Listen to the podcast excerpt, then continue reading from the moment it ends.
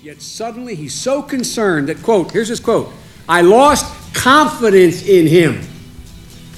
Wasn't even working for him. He didn't read any of his analysis, his own testimony. And he lost confidence in him? Or did he get angry and decide to be punitive because that guy dared say, right or wrong? To ground control to Major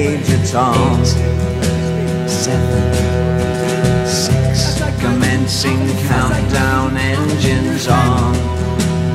three, two, Check ignition and may God's love be with you.